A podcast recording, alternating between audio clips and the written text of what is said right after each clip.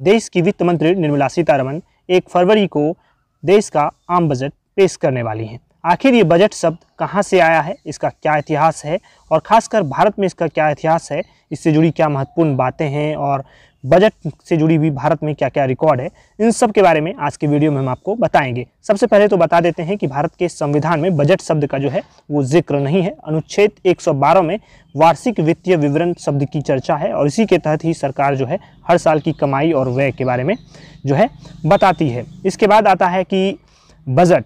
सबसे पहले तो अगर बजट को सरल शब्दों में कहा जाए तो बजट एक अनुमानित आय और व्यय का लेखा, जोखा होती है। बजट एक निश्चित अवधि के लिए जो है, वो पेश किया जाता है। भारत का जो आम बजट है, वो प्रत्येक एक साल में पेश किया जाता है। अगर आप अपना घर का बजट बनाते हैं तो वो एक सप्ताह या एक महीना या छः महीने का हो सकता है। लोकसभा का चुनाव जिस साल होता है, उस साल जो है, अंतरिम बजट